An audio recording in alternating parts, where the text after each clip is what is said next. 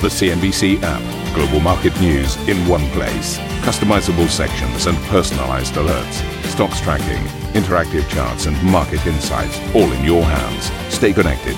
Stay informed. Download the CNBC app today. Uh, well, a really warm welcome to what is a special edition of Squawk Box. We're, we're, we're everywhere. We've got um, an acronym smorgasbord the ECB, BOE, CNBC at my HQ. Yes, here are your headlines. Uh, Meta shares plunge in extended trade, uh, wiping off a mere $210 billion off its market cap. This after the social media giant, formerly known as Facebook, posts its largest ever quarterly miss. Uh, Nasdaq futures on the back of that, of course, are sliding. Uh, currently, you can see the Nasdaq down 338 points on the futures on the back of that Meta miss. Other social media also getting caught up in the selling, whilst Japan's Nikkei also turns red. Spotify plunges as listeners tune out. Even a beat on the top and bottom line are not enough to offset disappointing subscriber forecasts from the streaming platform. The CEO, Daniel Ek, will be speaking to CNBC later on today at 1600 CET. And it's a super Thursday for the central banks with decisions expected from the European Central Bank and the Bank of England. And I'm here in Threadneedle Street where we are anticipating the bank will increase rates 25 basis points. That will be the first set of consecutive rate hikes since 2004.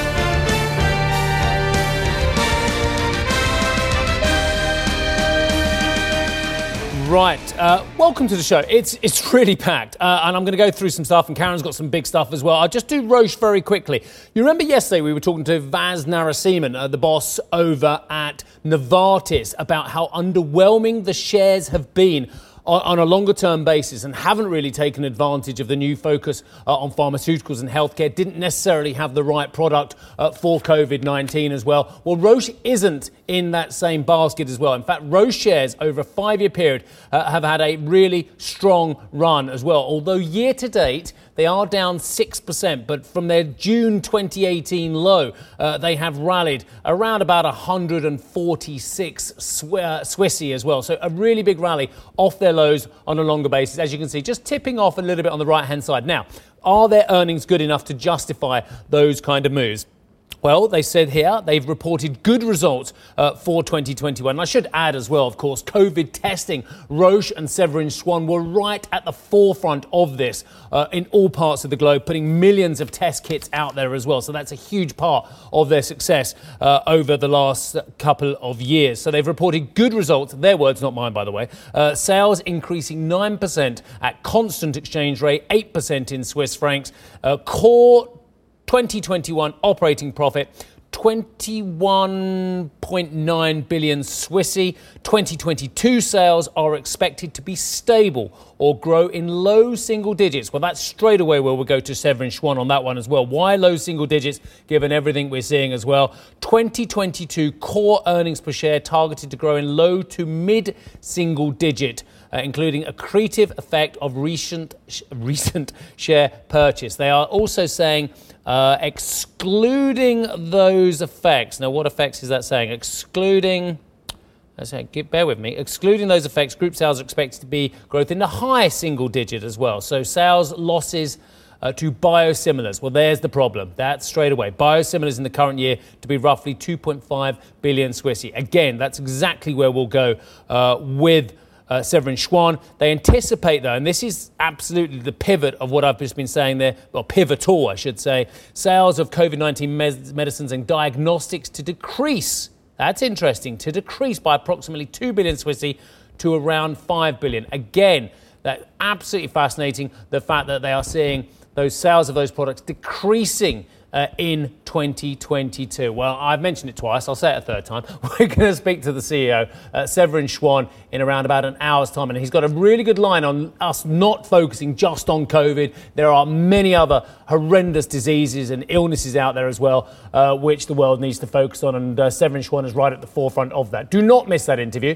It's coming up in exactly one hour's time. But Karen, without doubt, the most extraordinary story overnight, the most extraordinary share price reaction to those misses. Good morning to you, my friend. Good morning. Yes, uh, Meta, as we now call it, the company formerly known as Facebook, is the one to watch. And uh, what we saw, Meta is on course for its worst day since it IPO'd 10 years ago, after investors wiped nearly $200 billion from its market cap and after hours mauling. Now, Q4 results came in mixed with the firm's worst EPS miss ever, and Q1 revenues were expected to fall short of analyst expectations. Our colleague Julia Boorstin filed this report.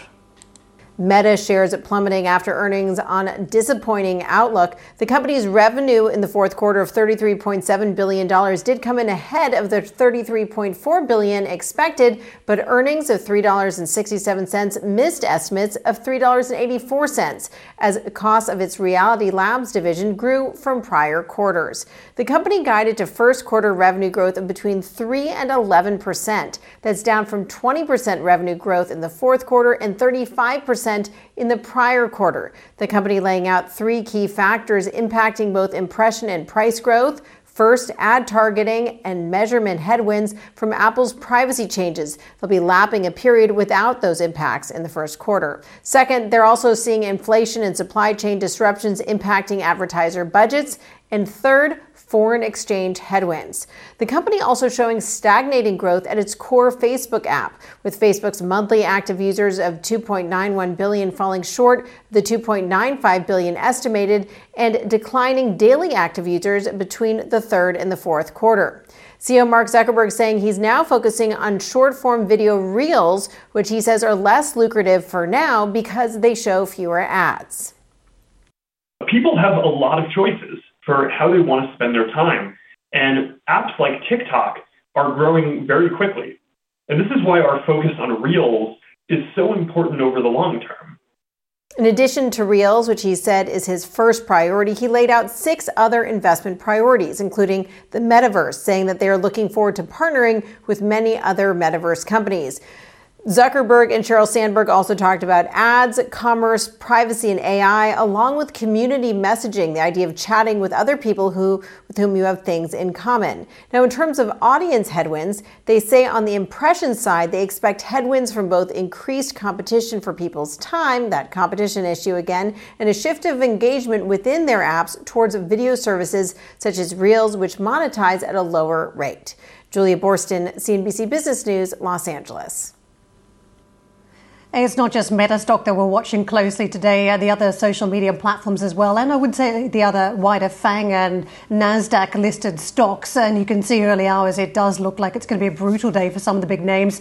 Uh, we've got the likes of Snap, for instance, called down 16 odd percent. Spotify on the back of its update, too, down uh, roughly about uh, 10%. So you can see right across the board investors taking stock. And this is the problem. We've seen a regrouping in the tech sector this week. We've had gains of about 4.7% on the NASDAQ, 4 plus percent on the FANG Plus stocks themselves. And I think investors were encouraged by what they saw from Alphabet that the revenue numbers were not slowing, that we hadn't really come out of this uh, pandemic trend line and we're resetting lower. But the Facebook, the meta numbers suggest that we are seeing a fading of some of the trends that they've enjoyed of late, whether that's supersized pandemic trends or whether it's been inspired by uh, further competition that's come into the sector. And if you look at the revenue numbers, it is calling first quarter revenue between 3 to 11% growth on year. That's not bad if you talk about other sectors, but this is not normal when it comes to the technology industry. 3 to 11% growth in revenue, Steve. Yeah, all above, Karen. Um, I know we've got to get to our next clip. I just want to say one thing. Show me a young person who, and I say young person below the age of 30, who uses Facebook, and show me a young person who doesn't use Google uh, as a search engine. And I think there is lies in a large part of the story. Thanks, Karen. And let's push on and take a look at Spotify, which also uh, has taken a hit after hours, plunging more than 10% amid the ongoing controversy over podcaster Joe Rogan. The streaming company beat on the top and bottom line, with revenue coming in at just under $2.7 billion in the fourth quarter. But user numbers came in on the soft side. on a programming note, don't miss our colleague's exclusive interview with the CEO, Daniel Ek. That's at 1600 CET.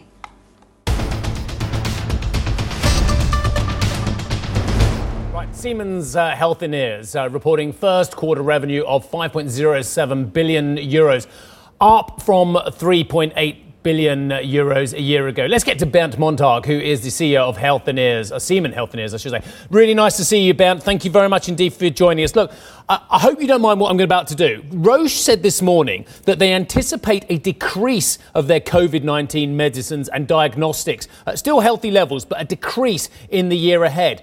With that in mind, is Siemens Healthineers seeing a changing in focus of a lot of people looking at products, looking at the healthcare sector as well, and saying, okay, we've been obsessed for two years with COVID 19. Now it's time to actually uh, lessen our reliance on that, lessen our focus on it, and start concentrating on everything else? Good morning to you, sir.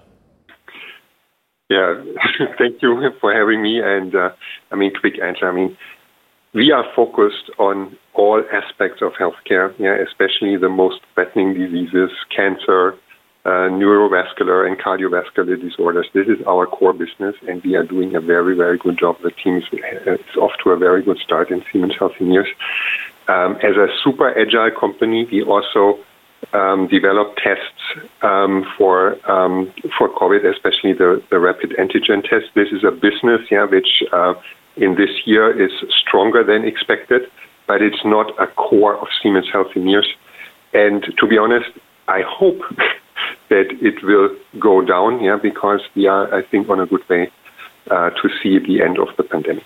Yeah, and I guess what I'm po- pointing to, and I think you and I have talked about this previously, Bernd, as well, is that the world saw a clear and present danger in COVID, perhaps rightly so, and got on with trying to sort out the diagnostics uh, and indeed the drugs to solve uh, some of the worst symptoms as well uh, and get the population of the globe out of it. They put on hold a lot of the focus on horrendous illnesses that you've been looking at for a long time. You mentioned uh, other illnesses there as well. I'm just hoping that the focus is going to be a bit more balanced in 2022 uh, and other issues which perhaps did didn't seem as clear and present are, are now going to be in focus?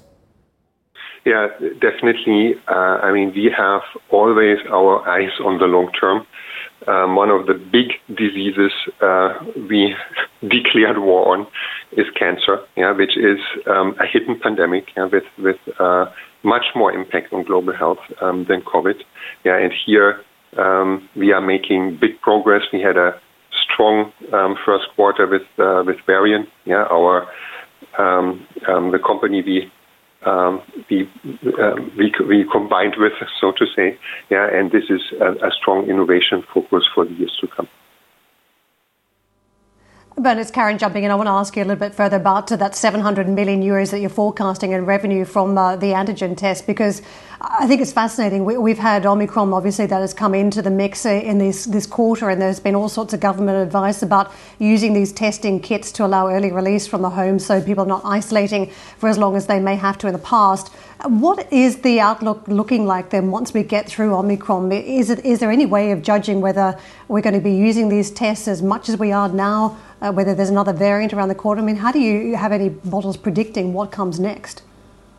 Well, I, I wished um, I would be the only guy on the planet who is able to predict this. Yeah, but my my assumption really is um, that step by step this will decrease, um, and that we will not use that we will not need these tests anymore.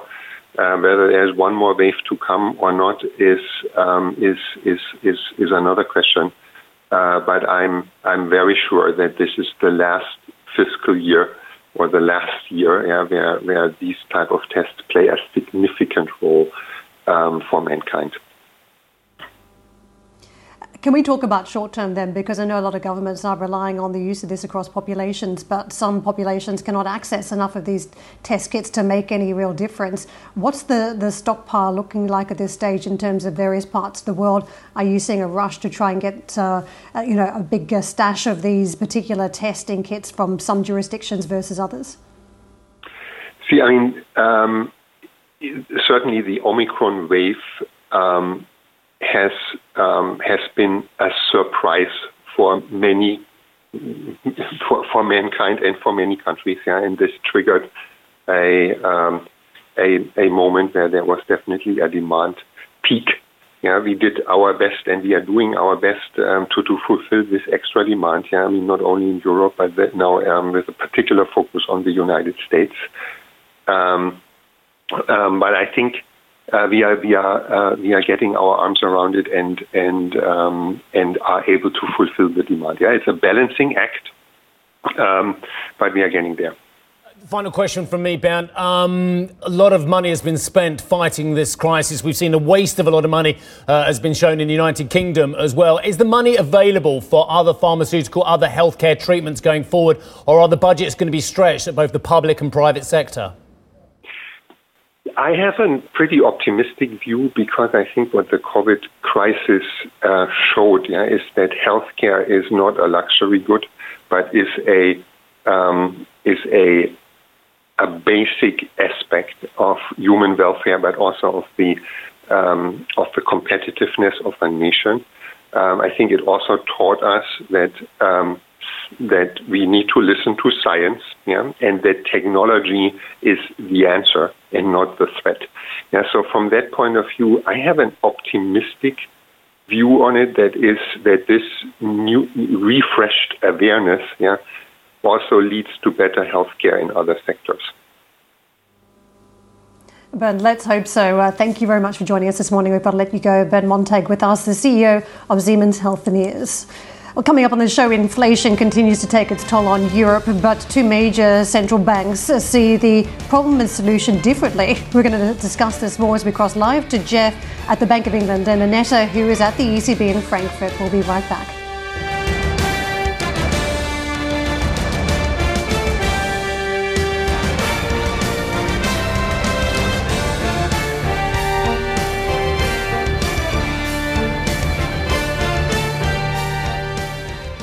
Ambition to me is about doing better. I think ambition creates a pathway. The Best advice I can give someone starting off a career is don't have a career, have lots of careers, try loads of different things. Talk to people and put your ambition out there. I don't feel that I've hit peak ambition because it's a learning journey. CNBC is where ambition meets opportunity. What does living ambitiously mean to you? Hear it from our CNBC anchors, reporters, and global business leaders on CNBC.com.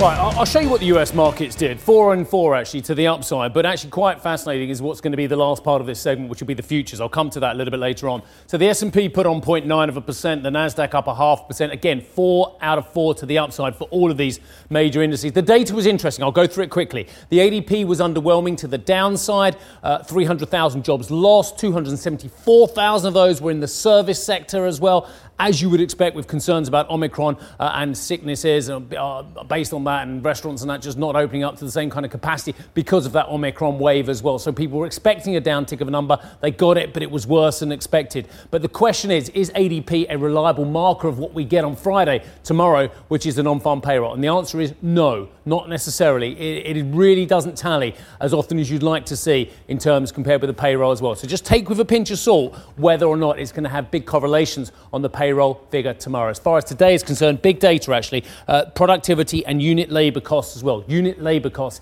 is the key part as far as I'm concerned about today's data. Treasuries are benign at the moment. Let's have a look at this. 177 is the yield on the 10 year. We know that the 20 to 30 year have been flattening off as well. The action's been at the short end, hasn't it? 1.14% is where the two year is uh, trading. Of course, everyone's now penciling in that March rate hike ceteris paribus, all other things being equal. Let's have a look at the dollar crosses as well, um, where the greenback is trading 113, give or take the change on the euro dollar pair. Is the ECB ever going to move on rates? Did you see the inflation figures yesterday?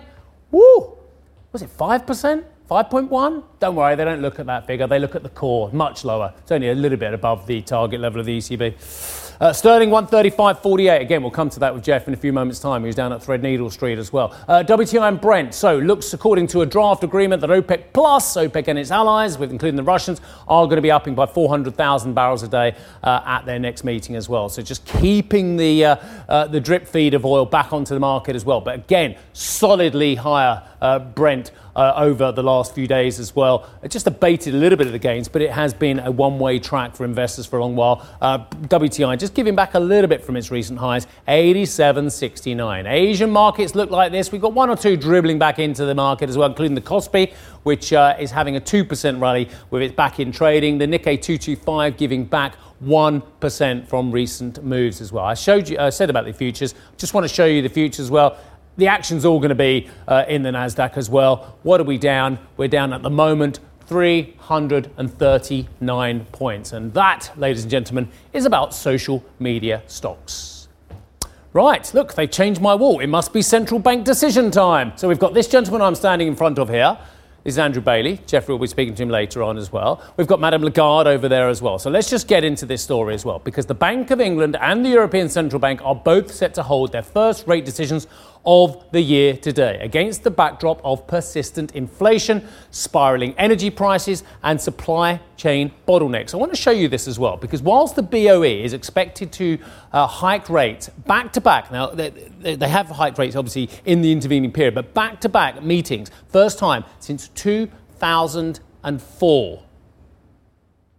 Have a look at this though. This is the CPI measure. Can I go right over here? Yes, of course I can, Will. So look, CPI right up, nearly 6% as well. But when I was a young man, when Geoff was a young man, long, long time ago, sounds like a song, doesn't it? But the fact of the matter is, we used to look at something called RPI, yeah? Retail Price Index. Have a look at what RPI is. I know it's not fashionable. I'm not fashionable, I don't have to be. But look at RPI. It's trading at 7.5 percent Get another reading of that on February 16th as well. So, is the Bank of England, uh, and we can roll through this now, is the Bank of England actually going to have to update its uh, figures for what it thinks inflation is going to be? I think maybe. Now, the uh, ECB set to hold as well today. This despite the Eurozone. Shall I? Oh, I'll stay where I am. Despite the Eurozone uh, having a record high inflation. I mentioned that just now, 5.1% in January. That is way above expectations. They were expecting a dip down to 4.4, would you believe? Uh, UK inflation, meanwhile, stands at a 30 year high. Look at these two. Look at them, braving the weather, the elements. Geoff, outside the Bank of England, Threadneedle Street. Spent a lot of my working life down that way as well. And Netta in Frankfurt, looking probably more glamorous than Geoff, if I can say that. Can I say that? I don't know if I'm allowed to say it anymore, but I've just said it. Anyway, but let's get out. Good morning to Annette. We'll go to Geoff first as well. Good morning, my friend. We've already had a little chat about inflation and interest rates and that this morning. But when you and I used to look at inflation, we used to look at RPI. But now we were told, no, no, you've got to look at CPI. And now we're told, no, no, you've got to look at core CPI. Because real people, I guess, don't use food and energy. It doesn't really affect their, their, their, their, their wages and what they can spend it on. I think that's hogwash, Geoff. Steve, the uh, interesting thing about this meeting today obviously will be the headline interest rate move, but this uh, will provide quarterly forecasts as well this session. And no doubt they will, in that quarterly forecast, I think the market is expecting that they will uh, revise guidance somewhat, and we'll be talking about 6% CPI heading into the spring, and no doubt There'll be uh, some commentary as well about what they expect that to mean in terms of RPI and the kind of factory gate prices that we also look at uh, very carefully. The other interesting aspect of this meeting, and I think that's why it's um, it's, it's going to be uh, such an important one for setting the tone in the early part of the year is that we're also waiting to see whether there will be confirmation of action now to reduce the balance sheet because we know since the financial crisis the uh, bank has mopped up something like nearly 900 billion sterling of uh, corporate paper and gilts as it's tried to keep interest rates low for borrowers, uh, both uh, individual consumers and, of course, businesses here. So it does feel as though we are taking some important steps uh, towards a sea change in monetary policy. But as I remember, when you bought your first uh, flat, you paid an extraordinarily high interest rate. The reality of the situation, of course, is that we're talking about a very modest move today that would take us to uh, a half of one percentage point, which is still incredibly low in realistic terms when it comes to the, the monetary environment that consumers face. But Andrew Bailey, I don't think will get necessarily an easy ride from some of the media because we know that here in the UK there is going to be some shift in the rules around uh, how much power companies can charge consumers. And Ofgem it sounds like he's looking at something like a 50% increase in those bills. So we know that there's a real hit being taken to household income, and that will be one of the issues I think that gets thrown at Andrew Bailey if, as we expect and the market expects, he confirms that quarter point move at today's meeting, Steve. I, I, put in one chart, Geoffrey, uh, history UK Bank of England rate change there, and it only went 20 years back. So I have to go back 32 years before I bought my first flat. 7.5% interest rates in the United Kingdom. 7.5% I paid for the privilege of that gorgeous flat overlooking the London Rubber Company, Edmonton Industrial Estate, uh, and the North Circular. Oh, that was well worth that interest rate, wasn't it? I think we're going to move on. Uh, let's get to Karen. Karen, if only you'd have bought such a wonderful piece of property back in the day. I did actually buy something with, uh, I think, a similar interest rate, and I must say, uh, and now we've got very low interest rates. I looked at the same property again, and it's escalated in the most ridiculous price rise you've ever seen. So it does say something about asset price inflation with uh, low interest rates, doesn't it?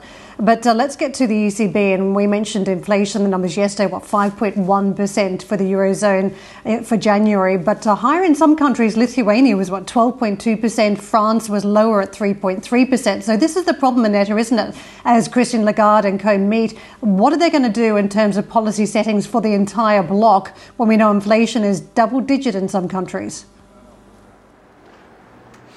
Yes, it's an interesting one because clearly Christine Lagarde will face a lot of internal pressure. And I guess the conversations inside the governing council are getting a little bit more tense given that record inflation number we have seen in January and especially from countries like Germany. There's a lot of discussion here on the ground in Germany that really the ECB has to move because clearly we are facing the same situation as in the UK with energy prices skyrocketing and the, the worst is yet to come because here in the country, people have fixed contracts for a year, and only when they get renewed, uh, households will really face uh, the, the higher costs, and that will come step by step during the course of this year. So what we're expecting today is really nothing from the ECB in terms of rate hike or an acceleration of a of the exit from the extraordinary measures. But what is really expected that uh, Christine Lagarde might change her tone on whether a rate hike in 2022 is likely or not. For now,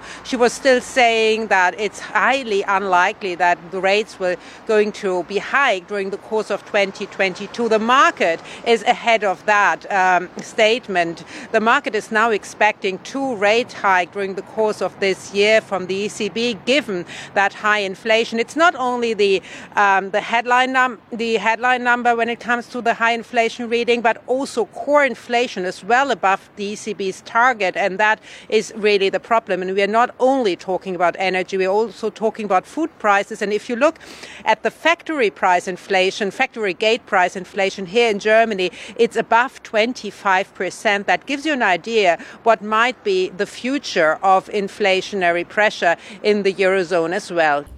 Thank you for listening to Squawk Box Europe Express. For more market moving news, you can head to CNBC.com. Or join us again on the show with Geoff Cutmore, Steve Sedgwick, and Karen Tso, weekdays on CNBC.